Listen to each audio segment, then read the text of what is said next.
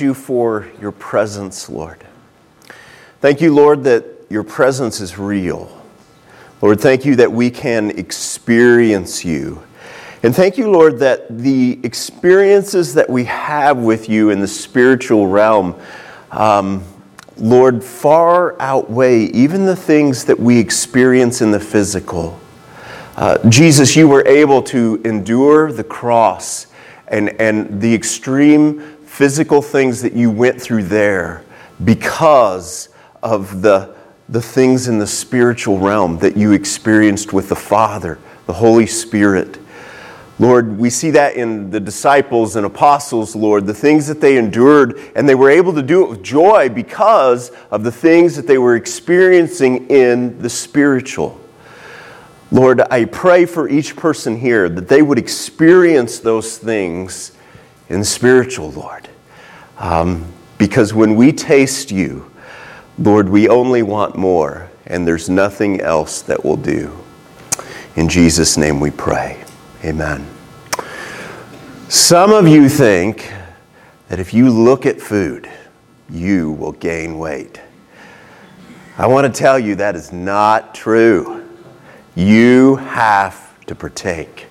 I also want to tell you it's the same thing with Jesus. You cannot simply look at Jesus and gain from him. You know, the Lord is constantly moving us to action. Uh, we just participated in communion, which is something that the Lord asks us to do. And He asks us to eat, to eat of His body, to drink, to drink of His blood. Why? Because it's when we begin to move, it's when we go beyond word and thought and we begin to enter into action that we experience God, that we experience things in the spiritual. Another thing that he asked us to do is baptism. Why? Why does it? Because it's an action. We're going down into water and we're dying to the old self and we're being raised up into the new self. Now, none of it matters if we're not actually giving ourselves over to the Lord, we're just getting wet. But he has us do it because when we enter in and we begin to obey, that's when we begin to experience the Lord. I can stand up here and share with you promise after promise that the Lord has given, but none of it will matter to you unless you respond to the Lord. I've spoken before about the blessings of giving, for instance, and you read about it all through Scripture and how God will move when you respond to Him by giving. But you could hear story after story until it happens to you, until you make a sacrifice and you say, I'm going to give. I feel the Lord moving me to give, but I don't know how I'm going to pay all my bills, but I'm going to do it because God's saying, do it. It's only when you respond and you see Him come through and you're like, how did that happen? God wants some of you uh, to do things for Him, like speak to someone uh, that you know about Him. And you're scared to death. You're like, I, I, that's not me. That's not who I am. I, I stick to myself. I, I need a, a professional to come in. Maybe I'll give him a book and say, Go read this. And God's saying, Trust me. Open yourself up to the Holy Spirit and just let Holy Spirit move through you. I want to share with you this morning. Jesus said this over and over, and we're going to go to a scripture where he talks about it. The Lord wants you to enter in.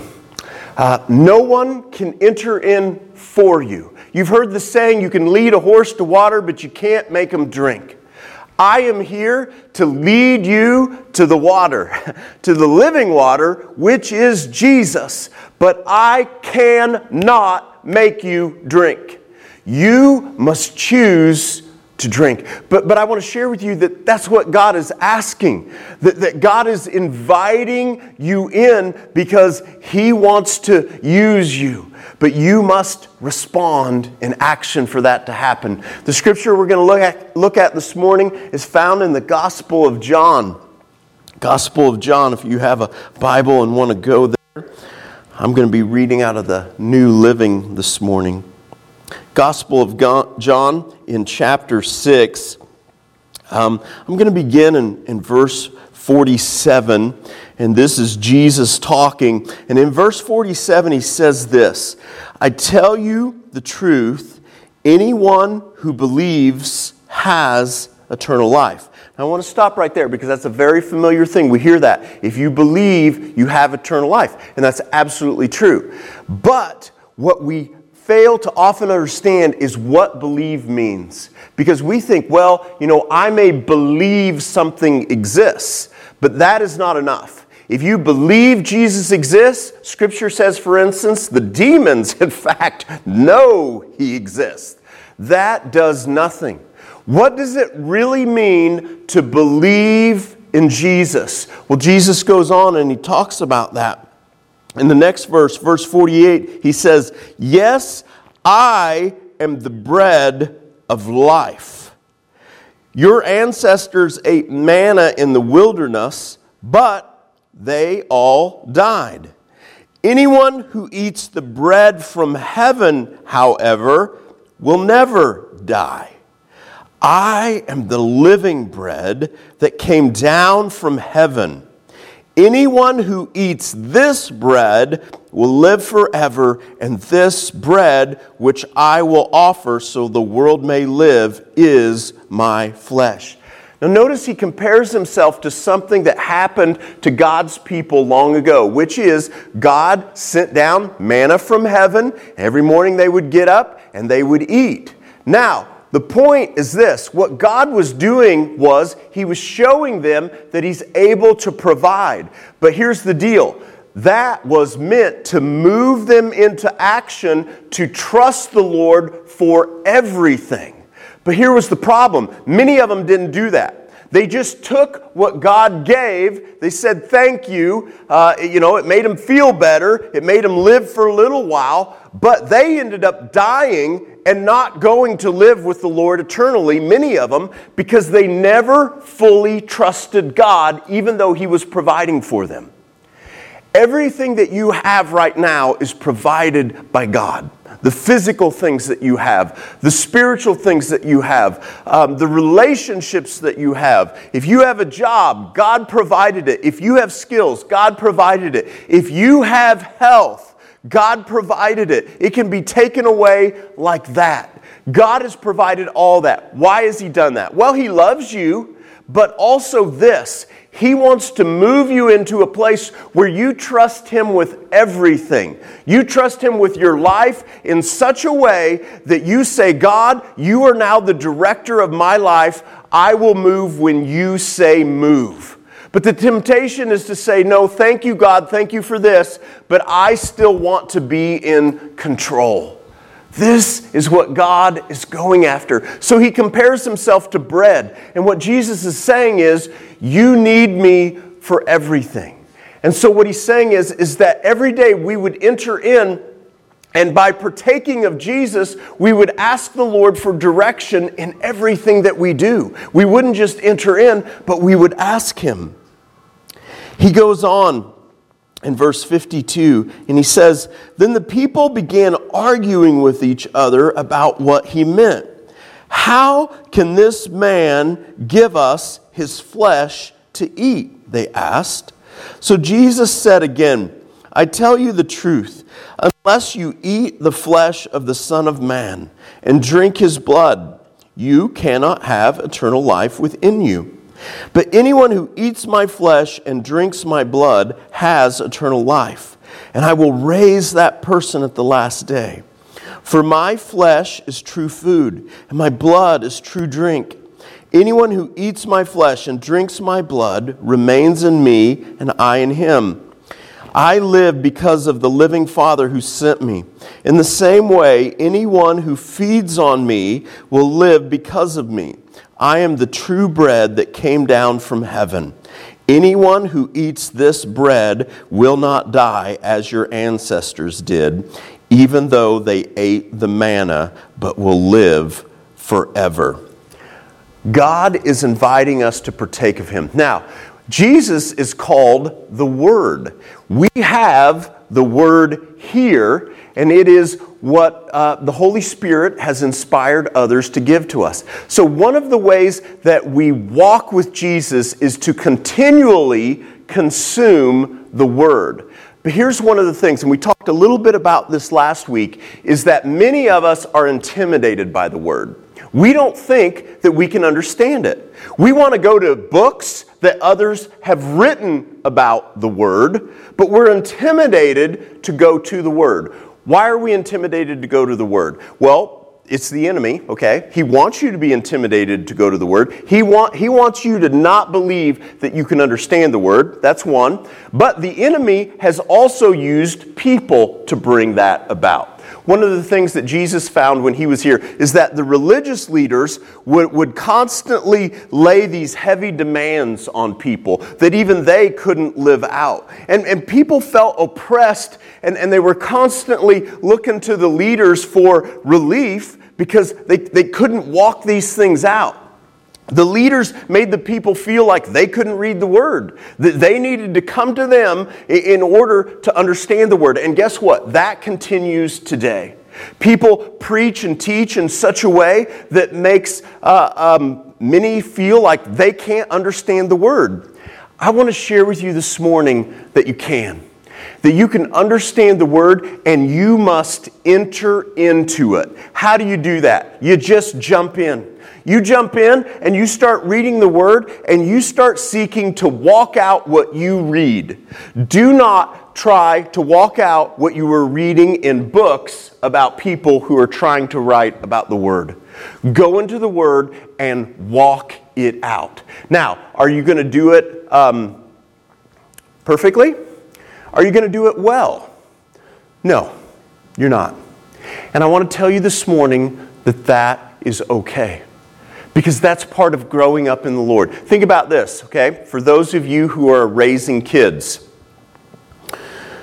I mean, obviously you want your kids to do everything perfectly, right? But does that happen? Absolutely not. And so, what's your goal though? Your goal is to raise them up so that they can be adults and hopefully this is your goal. Some of you, I, I, I, wonder at times, but your goal is to raise them up so that they can be adults on their own. So, how do we do that? Well, what we don't do is we don't tell them every little thing to do. We let them figure out some things on their own. For instance, driving, okay? For those of you who've um, taught others how to drive, that can be quite an experience. Part of what we've got to do, though, in doing that, though, is if we see something really dangerous happening, we point it out. But do we point out every little thing? You know, turn here, stop here. Do, do we? No, because what's that going to do? That's not going to teach them anything. That's going to teach them that uh, they can't do anything unless you're telling them what to do. You, you see what I'm saying? And so here's the deal with reading the Word. You can listen to me, okay, and, and receive some things from that. But what I am giving you is not enough to truly enter in and to walk with Jesus. You need to get into the Word and walk it out yourself. That's how you enter in. You know, two different places in Scripture, in Ezekiel and in Revelation, the Lord tells the Apostle John, he tells the prophet in Ezekiel, he hands him a scroll and he says, Eat this, eat this. And after they consume it, they are then to go out and speak to other people. But until they consume it, they can't speak it out. So earlier, when we were talking about maybe the Lord's calling you to talk to someone about the Lord, and you're like, oh, I can't do that. You know, I, I need somebody else. Well, no, you, you can do it, but how do you get to that place where you feel good about it? You read the Word, you walk with the Lord. That's what He's calling us to. But if you rely on other people just to direct you, you're never going to be able to walk with the Lord. Now, the Lord's made the body so that we would walk together. We were studying in our Sunday school this morning that um, God's called, given di- different gifts throughout the church um, in order to equip us to do the work, to build the body up. We are made to do this together. I'm not saying go off on your own, but what I am saying is God has made the Word in such a way that you can understand it. We talked last week about how the Greek was written in common Greek. It was not written in classical that every other Greek literature that came out of that time was written in. It was written in common Greek, which was the common language that everyone spoke. Why was it like that? Because God wrote the word in such a way that you can understand it. God is calling you to dig in and begin to read and to understand and then to begin to walk that out. And I'm here, you know, just like if I'm riding with a new driver, I'm here to say, whoa, okay, there's, there's a wreck getting ready to happen. We, we need to slow down here. But what I'm not here to do is to tell you every little move to make. God is calling you to partake of Him. You know, one of the things that um, people sometimes think is that they look at the Word as like a scientific experiment. And when you are uh, having a scientific experiment, you want to remain uh, a certain distance away so that you don't contaminate things. Well, Jesus is asking you to eat.